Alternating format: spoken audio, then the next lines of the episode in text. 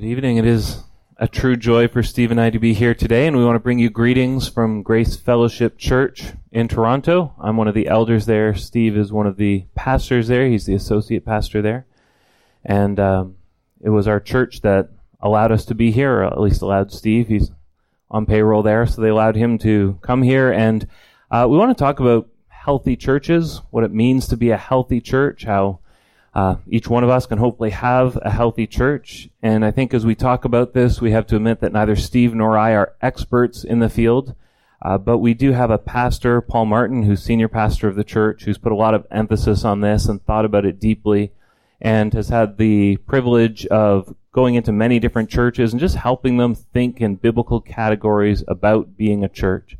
And I think as Paul has influenced Steve and myself, he's delegated a lot of that teaching to us over the years, and we've had a lot of neat opportunities to go to churches in different parts of Canada, around the Greater Toronto area too, and to speak to people about what it means to be a healthy church. And then we also do weekenders at our church where pastors, elders from different churches are invited to come to spend a weekend with us, and you stay from typically Friday to Sunday. You're just sort of invited into the life of the church. And so you get to go to an elders meeting, get to go to a members meeting, get to go to our services, get to see how we plan services. And we're not saying we do all those things perfectly or exactly right, but it is just a way of showing people how we do that. And so if you are pastor or elder of a church, you can ask for more information about that. We'd love to have you come for one of those as well over in Toronto. We want to talk about healthy churches. So let me just give you a little overview of where we're going to be going over the next couple days. I'm not sure how well you can see the slides, but we'll hope for the best. We want to start by talking about the foundation of a healthy church. We'll get onto that in just a couple minutes. Then we want to talk about the authority within a local church.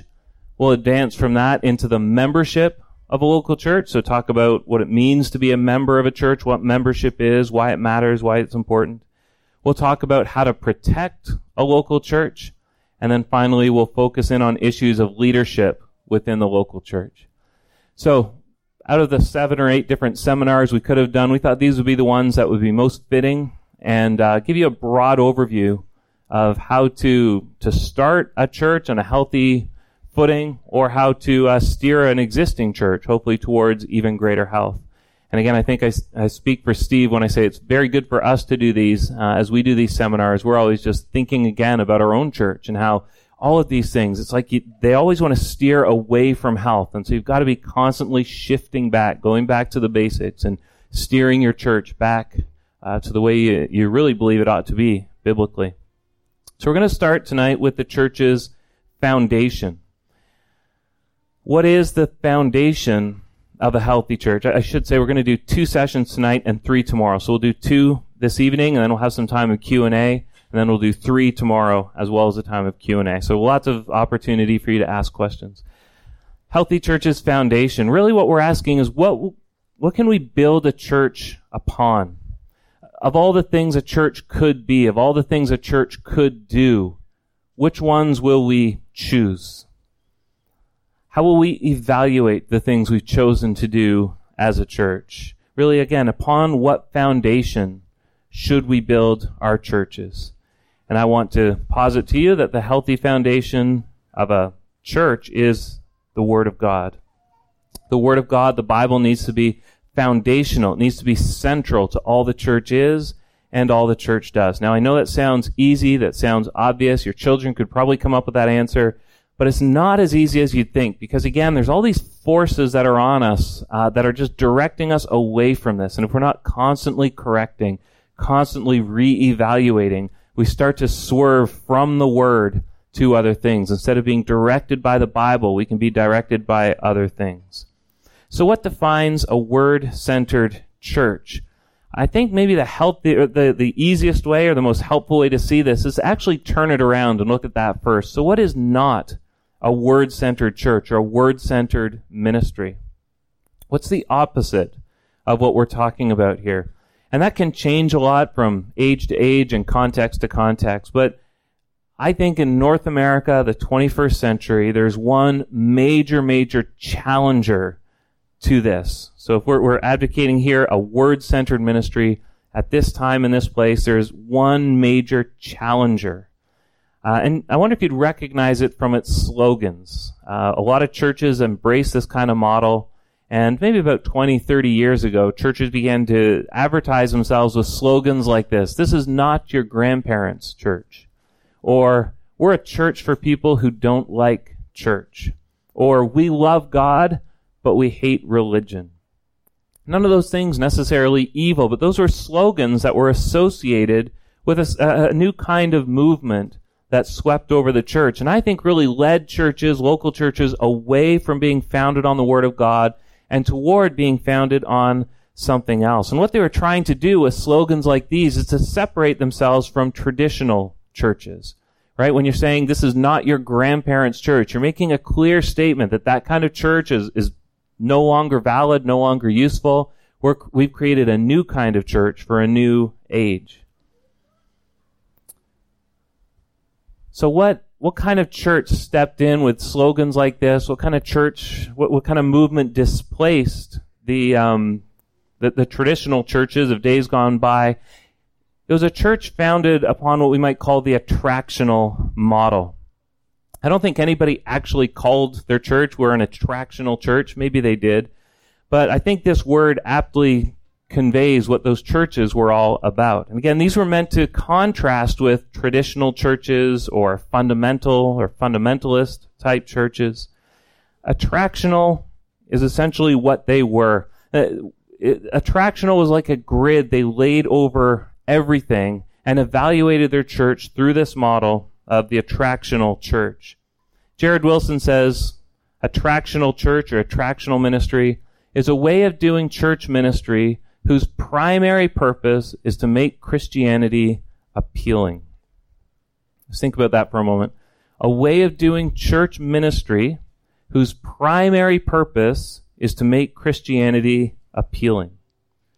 And so people who followed this model, they looked at churches, traditional churches, fundamentalist churches, Baptist churches, whatever it was, they looked at those sorts of churches and admitted those churches are unattractive to people who don't go to those churches. They're unattractive to the unchurched people. They're unattractive to unbelievers. But what they thought is, it's not necessary. Churches don't have to be unattractive to unbelievers. They don't have to be unattractive to unchurched people. Of course, in that time period, they were realizing lots of people in America especially, but also in Canada, had been churched. You know, they'd grown up in churches. They'd gone to the local United Church or Anglican Church when they were young. And now that they were older, they had abandoned the churches. And churches were just hemorrhaging people. And they thought, why are people leaving the churches? They're leaving the churches because the churches are not attractive enough. Those churches have made themselves unattractive, but they don't need to be unattractive. So they said, it's actually our fault as Christians that we've let our churches become unattractive. So the attractional church means to address this problem by removing those things that make a church unattractive, right? What makes a church unappealing? We need to get rid of those things and replace it with things that will make this church appealing to other people. And I want to focus on that, but first we need to address one of the foundational assumptions of this whole model, and it was this, that a bigger church is necessarily a better church. It was founded on this idea that a church must always be growing. That if a church is growing, it's proof that it's a healthy church.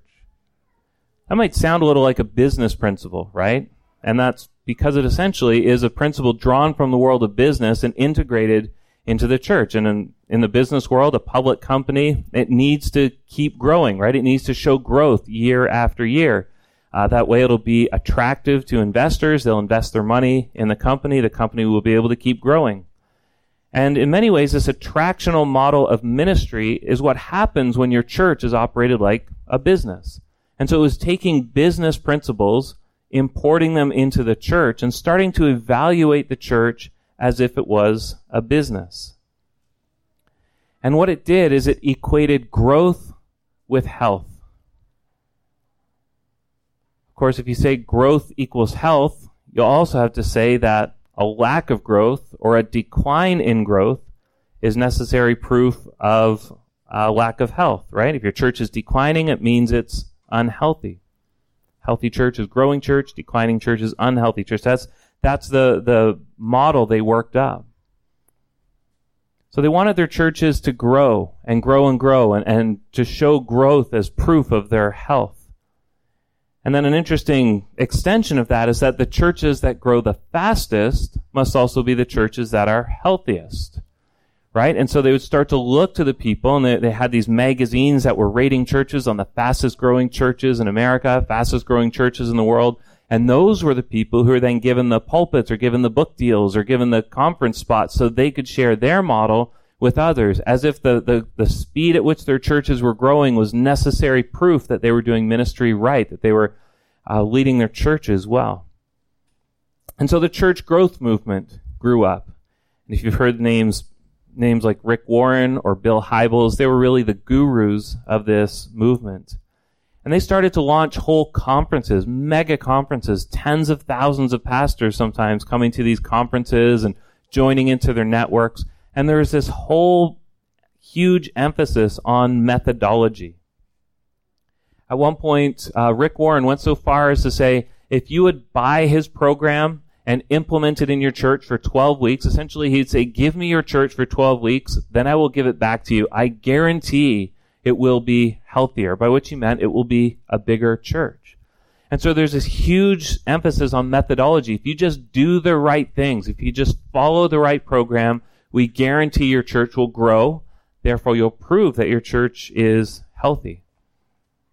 Something really, we really should see it as shocking, I think, that somebody would make a claim like that, that if we give you our church, you will make it better, you will make it stronger, and then give it back to us. All we need to do is follow your program. I mean, that's the kind of thing we want to believe, right? That's the kind of thing that sounds so good. Your pastor, you're struggling, your church just isn't growing the way you want it to, or it's stagnant in its growth. Doesn't it sound great that some guy would come along and say, just follow my program. I guarantee you your church will grow. You just buy my program or buy into my program, and I guarantee results. Big problem is, what if growth and health aren't actually necessarily correlated, right? What if there's a difference between a growing church and a healthy church? Or what if growth doesn't necessarily prove health? And we'll talk about that more in a little bit, but of course that's exactly what was eventually shown. So the attractional model of doing church, and again, I'm focusing on this because I think this is human nature. If you drift from the word, especially thinking like North Americans in the 21st century, if you drift from a focus on the word, you'll just straight to this attractional model of ministry. It's our, you know, if you just let your steering wheel go in your car, it's going to go to straight. I think the straight for us is right to this attractional model. We've got to work hard to fight away from it. The attractional philosophy of ministry is essentially the melding and the baptizing of two different philosophies, consumerism and pragmatism. And both of them are drawn from outside the church. They were imported into the church from the world of business. And both of them are conspicuously absent from the Bible. Let's take a look quickly at each one so you understand what I'm talking about here. Consumerism is treating unchurched people as potential customers who need to be persuaded of the value of the church's product. And an interesting little addition to that is once you're thinking that way, you start to treat other churches as competition. So consumerism is treating unchurched people or unbelieving people as potential customers who you need to persuade of the value of the product that the church is offering them. This really changes the biblical dynamic, and it makes churches basically businesses that are vying for the attention of customers. So you consider any business selling any product, right? And times change. Your customers' desires change over time. So what do? As a business, you change your product, right? The customer no longer wants that product. They want this one. You'll go out of business if you don't give them the new product they want. And so you just change your products. You give the customer what they want. It doesn't really matter to you as a store owner because as long as you're making a profit, it's okay. If you own a store, people aren't interested in buying what you're selling. You get rid of those things. You start selling something new, right? No harm, no foul. So in the church, as this philosophy migrated into the church, churches began to ask people, either explicitly or implicitly, what do unchurched people want in a church? What do unbelievers want in a church? What do we have to give them in order for them to want to come to this church? Not surprisingly, they learned that for churches to be attractive to consumers, churches to be attractive to unbelievers, they would need to remove some things and they need to add in some other things. So what would they need to remove? Well, one thing that would need to go is extended prayers. Unbelievers, right? We're trying to woo unbelievers into our church so we can show growth, so we can prove that we're a healthy church. We want those unbelievers into our church. The one thing they don't want is extended prayers, right? No unbeliever wants to sit there and hear you talk to God for 5 or 10 minutes and really plead with God on behalf of the congregation. So if you're going to do prayers, keep them really short and probably make them prayers of response after a sermon, right? Like a response to the sermon, but nothing other than that. Scripture reading. Again, unbelievers don't want to sit around and hear you read a chapter or two chapters out of Micah or out of Ephesians, right? Keep it short, maybe a verse at a time, no more than that. Traditional hymns, they've got to go, right? Nobody wants to sing their grandparents' hymns. This is not your grandparents' church, right? So you can't be singing your grandparents' hymns. So we're going to have to come up with some new songs and some songs that show modern music, not traditional stuff. Expository preaching, so just looking to the Bible and drawing that, just making sure that the point of your sermon matches the point of that scripture text, right? Expositional or expository preaching. Can't have that. No unbeliever is coming in and thinking, I really want to know what the Bible says so I can live it out. Right? You're not going to do that kind of preaching. You're going to have to get rid of that as well. And of course, the last thing an unbeliever wants in a church is to hear about sin or judgment or hell or things like that. So you got to get rid of that as well. So all of these sorts of elements started to disappear from these churches that were in this consumerist mindset. I went to one of the most mega of the mega churches, one of the leading churches of the church growth movement. They had no prayer, no scripture reading, no hymns. The preaching was really, the point of the sermon was revealing your feeling is the beginning of healing, which is super catchy because I remember it about 8 years later, but it wasn't what the scripture said. It wasn't what the Bible said. And there's certainly no talk of sin, judgment, or hell. So they took out all these elements that had been part of Christian worship and got rid of them. They didn't do that because they were persuaded by the Bible that they ought to get rid of those. They got rid of them because they were persuaded by unbelievers that they ought to get rid of those things. What did they add in? Well, there's other things they wanted to get rid of, which is almost satanic. I mean, it is satanic. They wanted to get rid of senior citizens. Right? They wanted their churches to be cool and hip, and the last thing you could have is elderly people. It's not your grandparents' church, right? So, of course, you can't have grandparents there. So they didn't ask them to leave, but they just cranked up the music, and they changed the style of worship, and they made elderly people feel uncomfortable. Special needs people. If you're trying to make your church look really attractive, you probably don't want to have people with special needs, you know, someone showing obvious signs of some sort of disability. And so there were churches where those people were not allowed. People who are obviously disabled in some way were not allowed to be shown at the front of the room or something like that. Like, keep the cameras off of them. We don't want to portray that kind of image. Poor people, you know, these churches all began in upper middle class neighborhoods because they wanted successful people. They wouldn't go to the poor neighborhoods where they deem unsuccessful people lived. So there's something really, really evil about at least the farthest outworkings of this philosophy. So these are things they took away from church. What did they add in? Is they went and talked to the consumer, the unbeliever, and said, what would it take to get you into church? What are the kinds of things you would value in a church? Well, community is important. Now, careful. It can't be a diverse community, right? Because that makes us uncomfortable. I don't want to be around, if I'm wealthy, I don't want to be around poor people. If I'm poor, I don't want to be around wealthy people. That's uncomfortable. So make a church that's really people like me, and then give me a sense of community. And I went to one of these churches for a time, and they would have invitation-only small groups where the wealthy people would have their own group, just for other wealthy and successful people. They wanted community, but they wanted it to just look like them so they could be comfortable in it. Amenities. They wanted amenities. Give me a coffee shop. Give me a gym. Give me something else in the church. Give me yoga classes. Give me really great programs for my kids, right? So churches suddenly started having all these extras, not just a place you go to worship and go to spend time with people, but drop-in centers and places that would be open through the week with all these great amenities.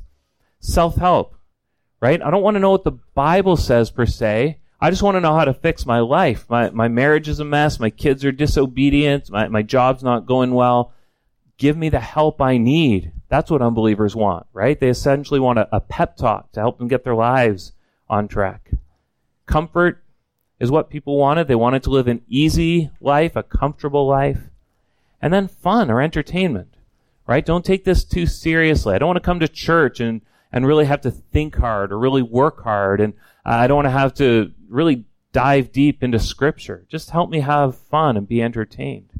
Because that's why you go on YouTube now, you'll see these mega churches, and the sermons will be a joke. They'll be just full of fun. They'll have props. They'll have basketball courts set up on the stage, that kind of stuff. It's meant to entertain people, to give them little nuggets of truth, but in a very entertaining package. So, the consumerist mindset treated unbelievers as customers the church had to woo, had to draw in. We knew we couldn't do that through telling people they were sinful and falling under God's judgment and had to be saved from their sin. So instead, they took away those things that would be offensive, and they added in things that would make unbelievers feel comfortable coming into the church and make them feel affirmed coming into church. But it wasn't quite that simple.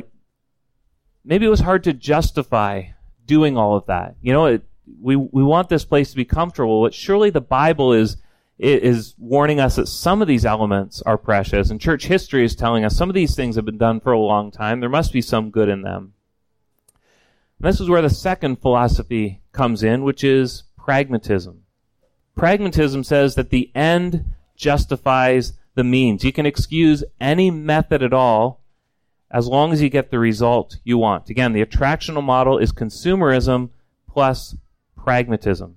Treating unchurched people like customers, consumerism, plus pragmatism, which is essentially saying that the worth of something, if anything, is determined by practical consequences. In other words, we know something is good if it gets us the result we want. We know something is bad or useless if it does not get us the result we want. Again, this makes a ton of sense in the world of industry. Right? If you're creating something, you're creating a widget, and you want it to be cheaper than before, then every part in the process, the manufacturing process, every part in gathering the materials to make it, you're going to, anything that's going to take away from that goal of making it cheaper is going to be rejected. That's why we enjoy such cheap stuff in the world today, right? Because the pragmatism has gone into the industry, said, here's the goal we want. Anything that helps us toward that goal is good. Efficiency is really valued. And that's fine when it comes to making cheap phones and cheap cars and stuff like that. But in the church it didn't work so well. Here's how Rick Warren summarized it. He said, never criticize what God is blessing. Which is an interesting quote. Never criticize what God is blessing. It sounds great. Like, why would I criticize what God is blessing, right? If God's blessing something in my life or in my church, I'm not going to criticize that thing. But how do we know that God is blessing something? Well, according to this model, it's because it's giving us what we want. We set a goal, which is growth, always growth. We want our church to be bigger. That's our goal. Never criticize what God is blessing. So never criticize anything that's making our church bigger. Never criticize any method that's drawing people into our church. That is what we've determined is the objectively good thing, the thing we want more than any other, is to have our church grow. So we won't criticize anything at all that draws people in. We will assume they're good because of the result they're bringing about. God wants us to have big churches, that foundational assumption. He wants us to do anything at all in order to achieve that goal, and we can't criticize anything that's helping us get to that goal, because it's proof of God's favor. It's cr- proof of God's hand of blessing upon it? Who wants to be the person who's criticizing or going against what God is approving, right? So consumerism gave churches the way of looking at church as a place to meet the perceived needs of unbelieving people or unchurched people.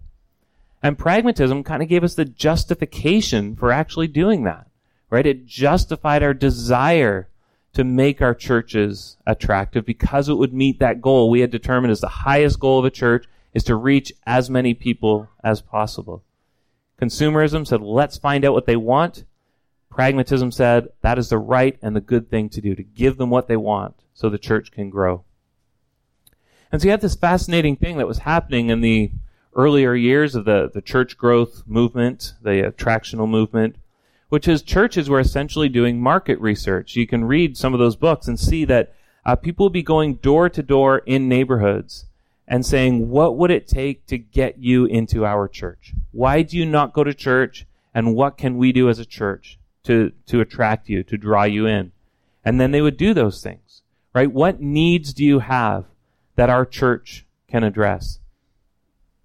How can we make our church comfortable enough for you to walk through those doors and settle in as part of it?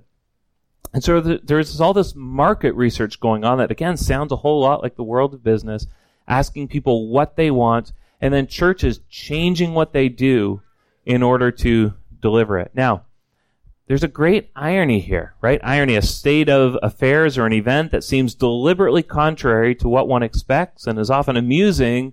As a result, pragmatism did not work. It was a philosophy founded on the idea of whatever works is good, but itself, it did not work. There was not a great harvest of souls through this attractional church movement.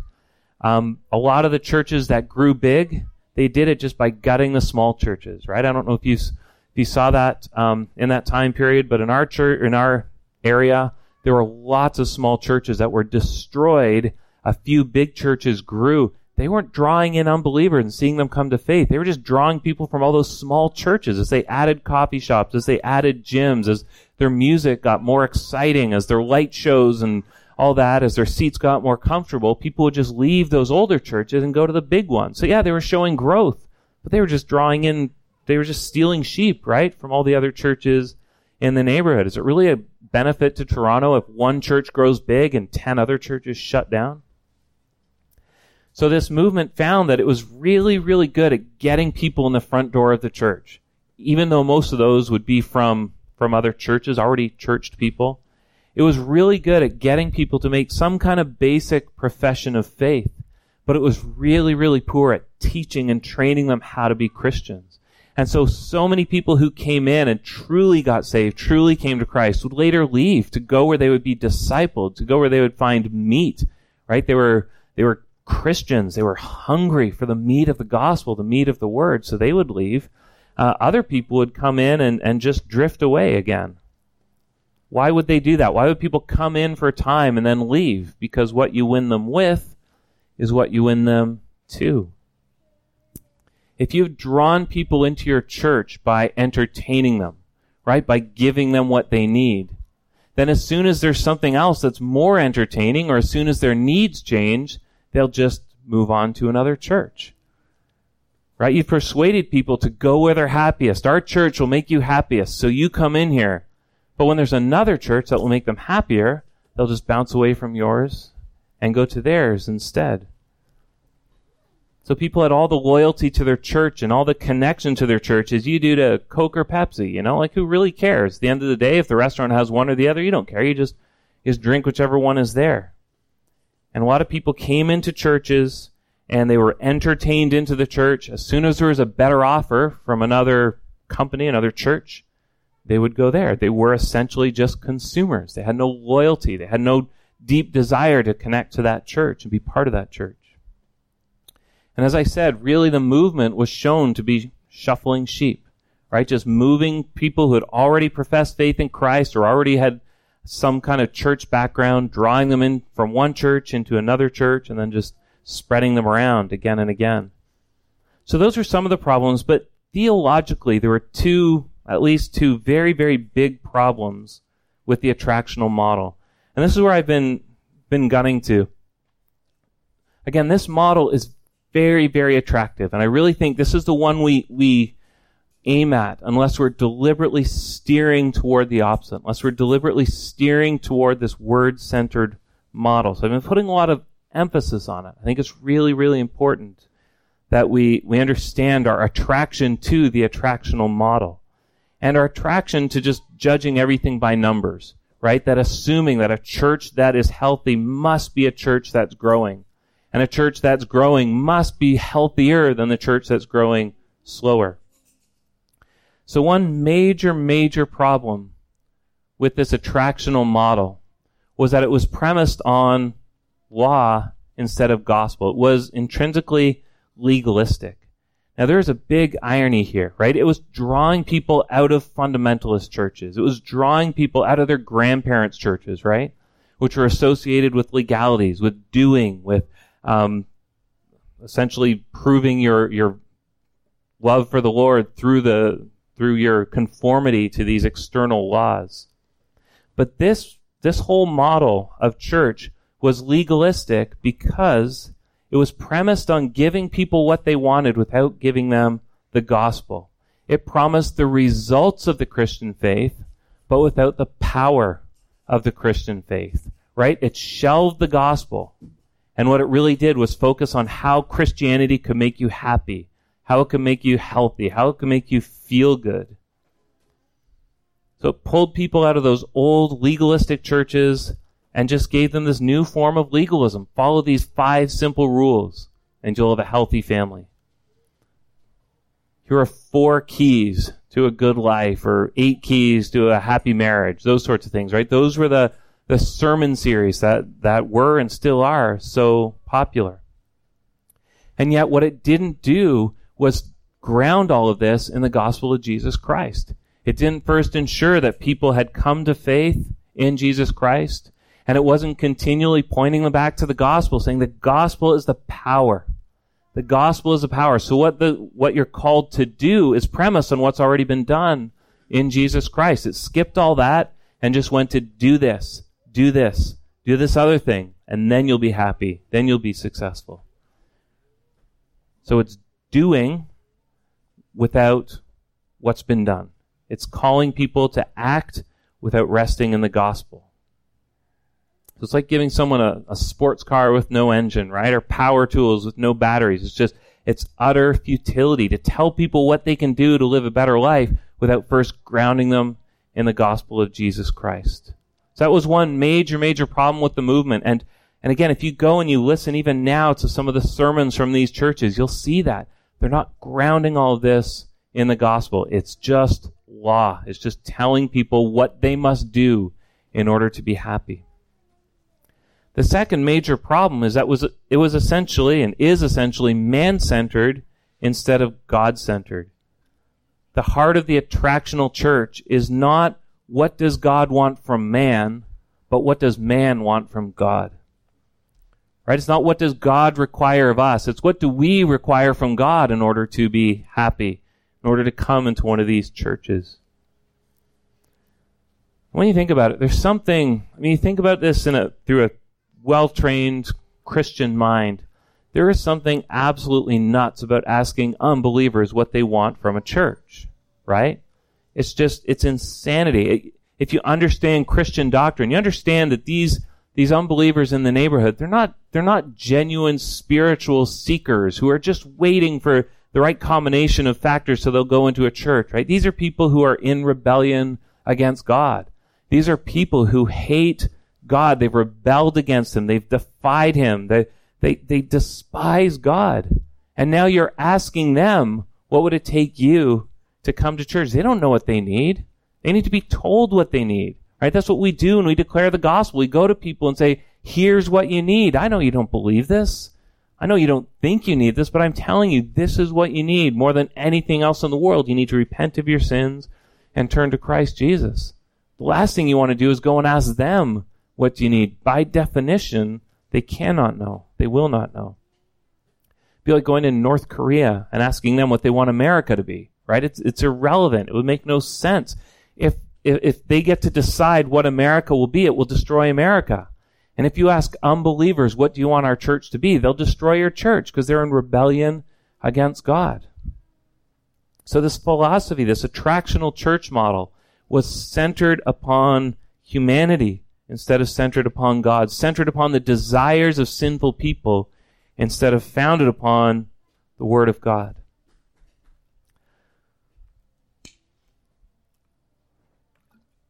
So when it comes down to the foundation of a healthy church, we're asking, what can a church do? Of all the things a church could do, which one should it do? And how should it evaluate these things?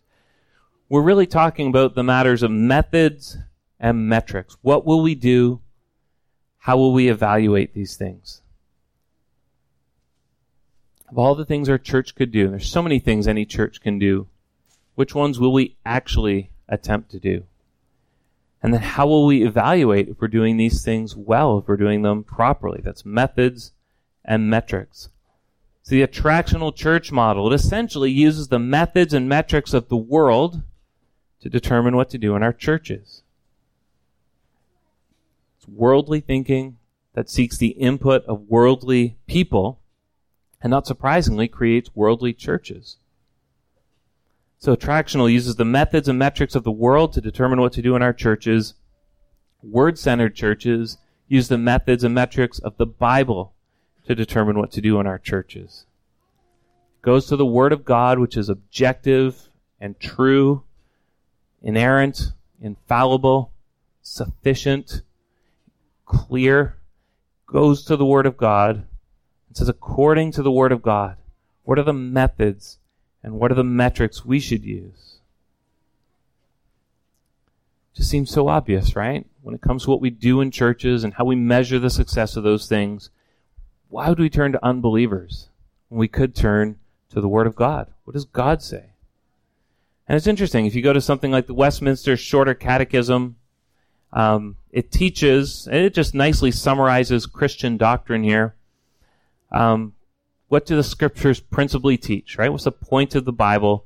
The Scriptures principally teach what man is to believe concerning God and what duty God requires of man. It's a summary of what the Bible is, what the Bible does in the life of the Christian. Teaches us what we're to believe about God and teaches us how to live that out, right? What duty God requires of us. So the Bible is sufficient.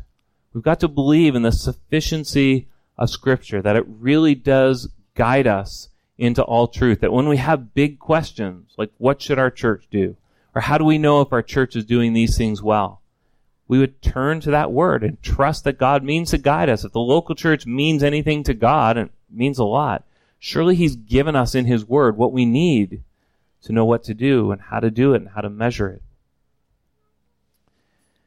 If God knows better than even us, people indwelled by the Holy Spirit really wanting to do what's right, and the Word knows even better than us. And how much better does the Word know than people who are not indwelled by the Holy Spirit? Right? All Scripture breathed out by God, profitable for teaching, for reproof, for correction, for training in righteousness, that the man of God or the church of God may be complete, equipped for every good work. So the Word guides us into all that God requires of us. And then there's this: the foolishness of God is wiser than men, and the weakness of God is stronger than men. God's ways don't always make sense to us, right? Like, when you think about it, God uses weird, odd, foolish things. At least that's how they appear to us. And yet God insists that these things are wise, that the things we come up with are weak, the things He mandates are strong. The things we come up with are foolish. The things He comes up with are wise. The very last thing we want to do is take away the power of God in order to reach people for God. Right? Like, how could that ever be effective? Why would we ever do that? Take away the gospel. Take away the power of God in order to draw people in for God. Of course it doesn't work that way. It's nuts.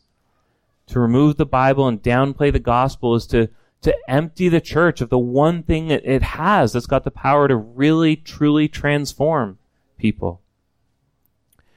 It's an important distinction I think we need to make as we think through issues related to the church, and it's the distinction between revelation, prudence, and preference. So we obey what God has revealed to us, right? That is the key. What God has revealed, we must do. We always do. Always look to God's word. What has God revealed to us? And after that, we start to think about matters of prudence, right? Because not everything is perfectly clear. God doesn't tell us whether our churches should meet at 9 a.m., 10 a.m., or 11 a.m. on a Sunday morning, right? He tells us our churches must meet. He's revealed that to us. But there's these matters of prudence. What would be a prudent time to meet? What would be prudent songs to sing? What would be a prudent length for a sermon? Things like that. And then there's just these matters of preferences that come last of all, right? What do we want to do? What's our preference in this matter? We have to be so careful we don't mix these up. We don't get these out of order. There's a lot of churches that are essentially just run by preference, right? They're not looking anymore to the Word of God and saying, what does God's Word say? They're just saying, what do we want to do? What's our preference? Preference really, if we're not careful, constantly steering back, again, to what God has revealed, will always drift back to being attractional, trying to draw people in, being obsessed with numbers, and then just to matters of preference. We'll just do what we want to do. It feels good. It feels right. It feels comfortable. Let me give you just a couple case studies. We're close to wrapping up here, but let's just think through how some of these things might actually work out in the life of a church. So let's say a new pastor is coming into a church and he wants to revamp the music program, right? Or they've asked him, we want you to take on a responsibility for our singing in church, our whole music program. How might you think that through if you're thinking through the attractional model, right? So that's your grid. It's that attractional model. How would you think about music? Well, first, you'd want your music to be attractive to unbelievers, right? You know that music was one of the way churches try to draw people in. So we need a great band. We need a fun or a hip or something worship leader, one who would play well in the community. Got to make sure the music doesn't make people feel awkward, right? There's something like, if you've been in churches a long time, you're used to this thing about standing up and singing songs together. That's weird in the wider culture. And so you need to make sure people don't feel awkward, feel odd standing up to sing. And the best way to do that is to make sure they can't hear themselves, right? So they're not standing out in a crowd. So what you do is you crank the music. You make it very loud so I can sing, but I don't have to feel like anybody can hear me sing. Get rid of that awkward factor.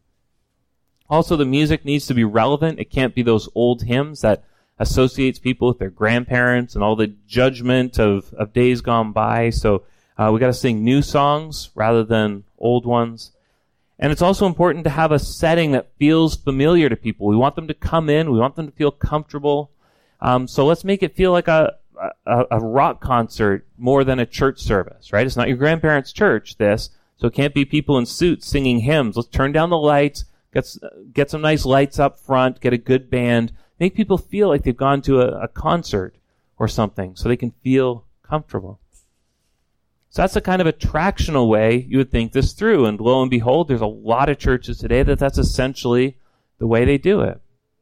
You could go around my town of Oakville and find a bunch of churches that this is the way they run it. They've got great bands. They play great music. They've got a good worship leader with a great voice. They put lots of money into the production of their services. They've got great light shows. They've got amazing screens all over the place. They've really tried to make people feel like this is a familiar concert-like environment. You can just go in like you go into a concert. You can sing or not sing, stand or not stand. Just feel comfortable in there.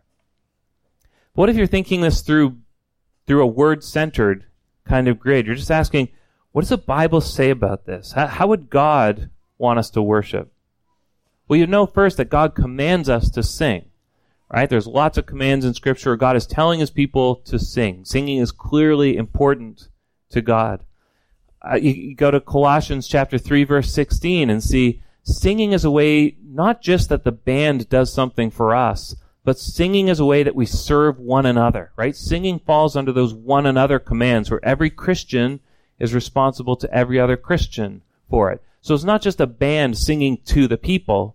It's actually us singing to one another, encouraging, building up one another through our singing. So we've got to make sure that somehow We're all singing together. There's some congregational dynamic to this singing. We'd want to think about the fact that we know God really cares about the heart. God cares about the words that are coming out of our mouths as an expression of what's going on in our hearts. And he cares for that a whole lot more than he cares about instruments, right? One of them is just, it's an instrument. The other is a human voice that's singing out to God. And so we want our voices to be more prominent than our instruments, right? So maybe instead of thinking the band is there to play and in order to lead the worship, we'd say the band is there to facilitate the singing, right? The job of a lead worshiper or the job of the instruments is to help the singer sing, to help the congregation carry out this ministry of singing to one another, joining their voices together so they mutually encourage one another, right? That one another dimension of singing, as we sing to God, we're singing for the benefit of one another. We'd also want to make sure we're serving everyone in the church. And so if we've got young people and older people in the church, maybe we're singing some songs. We're making sure we're not getting rid of all the old songs that will appeal to those older folk. We're going to keep those songs in to serve those people whom we love and who are welcome and gladly part of this community. We're dependent upon them for their wisdom. We love those people. We're not sliding them out. We're drawing them in. There's one church in my area that has this old gentleman. I think he's 102 years old. And every Sunday they end with the doxology and he leads it. Now, he does not have much of a voice left. He is not even a great singer, but they've been doing this for years and they're just going to let him ride this until the Lord takes him. But there's something so endearingly sweet about this man getting up to lead the doxology for the 70th year or something he's been doing it. They're unashamed, unembarrassed to put this man up front to lead them in singing to God. That honors him. But that would not happen in so many churches today because that would be embarrassing. That would be unattractive, unappealing. So you see the difference? One of them is just saying, what will it get to make unbelievers feel okay here? The other is saying, what can we do to honor God? What does God's word say we must do? And even if it feels unattractive, even if it feels unappealing, we're just going to go with God said it, so we're going to do it. Right? We're not trying to make our churches deliberately unattractive, right? We're not trying to make our churches gross or hard to enjoy, anything like that. But we're just saying if God says these things, we will do these things. God knows better than we do. Just briefly, another case study might be something like preaching, right? And a lot of churches have this where you're preaching verse by verse through the Bible. You're going through the book of Ephesians and, you know, you're maybe chapter 4, chapter 5, you've been going at it for a while, and there's another church across town where he's just doing these zippy series, 8 parts on the family, and then 8 sermons on parenting, and 8 sermons on money, and people from your church are starting to enjoy that. You know, you're starting to see people leave your church and go to his church instead, and they're talking about how practical the preaching is and how it's making a difference in their lives. And so there's this massive pressure on you suddenly to say, am I going to change? Am I going to do what he's doing? Because that seems to be working, right? His church is growing. Mine is not growing. In fact, it may even be declining. So should I see this as a sign that I need to change what I'm doing? So do you change?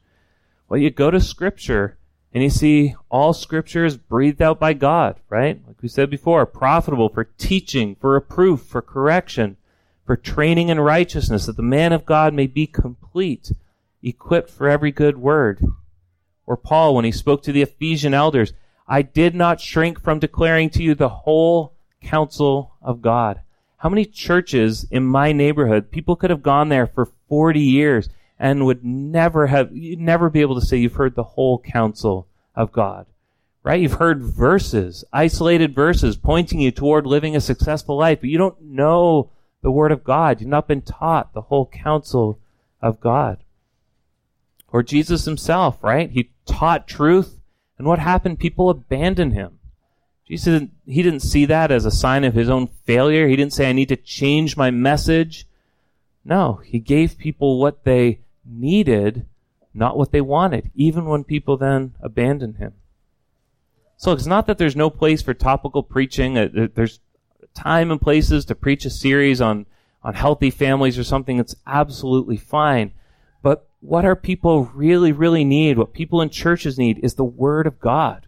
All right, we've got to believe that we serve them best by giving them the Word of God. When it comes to this matter of preaching, they don't just need the end result, right? They don't just need to be told how to live a prosperous life. They need to be told of their desperate need of the gospel of Jesus Christ. And whatever life they lead has to be based on the gospel, use the power of the gospel, drawn out of the gospel, right?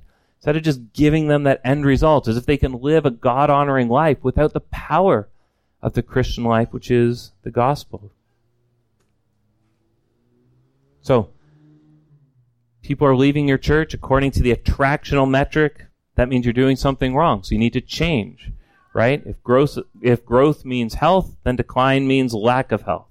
So, change your model, start preaching differently. If you're going by the word-centered metric, you're saying, God calls me to preach the word. I want my preaching to be as attractive as possible, right? I'm not being boring just to be obnoxious. And I want it to be applicable to people's lives. It's not true preaching unless there's application, right? Unless people can take those truths and live them out. But I will not stop preaching the word. I will not go to that kind of preaching where I'm just throwing in the occasional verse out of context just to make me feel like I've actually preached here. I'm going to preach the Word of God. I'm going to focus on preaching through books of the Bible, verse by verse. I'm just going to keep doing that till the Lord returns, and trust that this is the means through which He really builds His people. He calls unbelievers to Himself. He genuinely saves them, and He causes them to live upright lives in Christ Jesus. So if we're not going to use numbers, we're not going to let ourselves go associate necessarily numbers and health. What are better metrics? How could we say, I know my people, I know this is a healthy church, right? It may not be growing. We might have had 100 people at the church last year and 100 people at the church this year. How could I know that my church is a healthy church? We'll borrow some Jonathan Edwards here. My people would have a love for Jesus, a genuine love for Jesus, and a growing love for Jesus.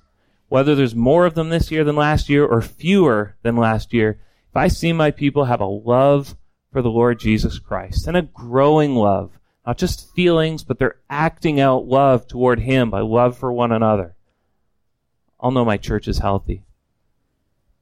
Or if there's a spirit of repentance, right? I see people repenting of their sin, coming alive to righteousness. I see them repenting before one another, seeking people's forgiveness.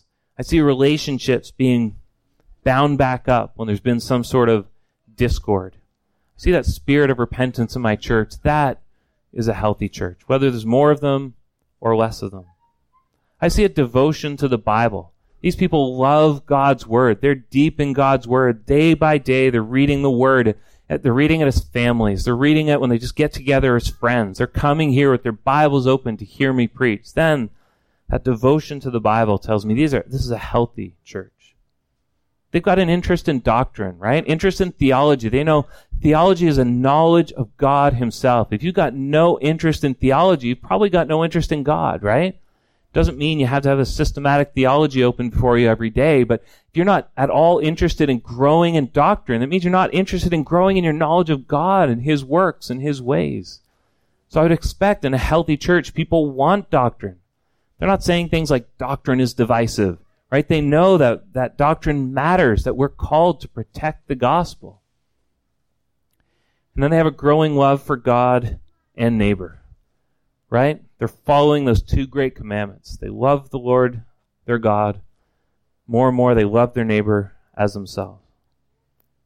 So if my church is 180 people this year and 150 people next year, the church down the road has gone from 200 to 2,000, but my people, the people I love, the people I'm associating with, they have a growing love for Jesus. They're showing repentance. They're devoted to the Word. They're interested in doctrine.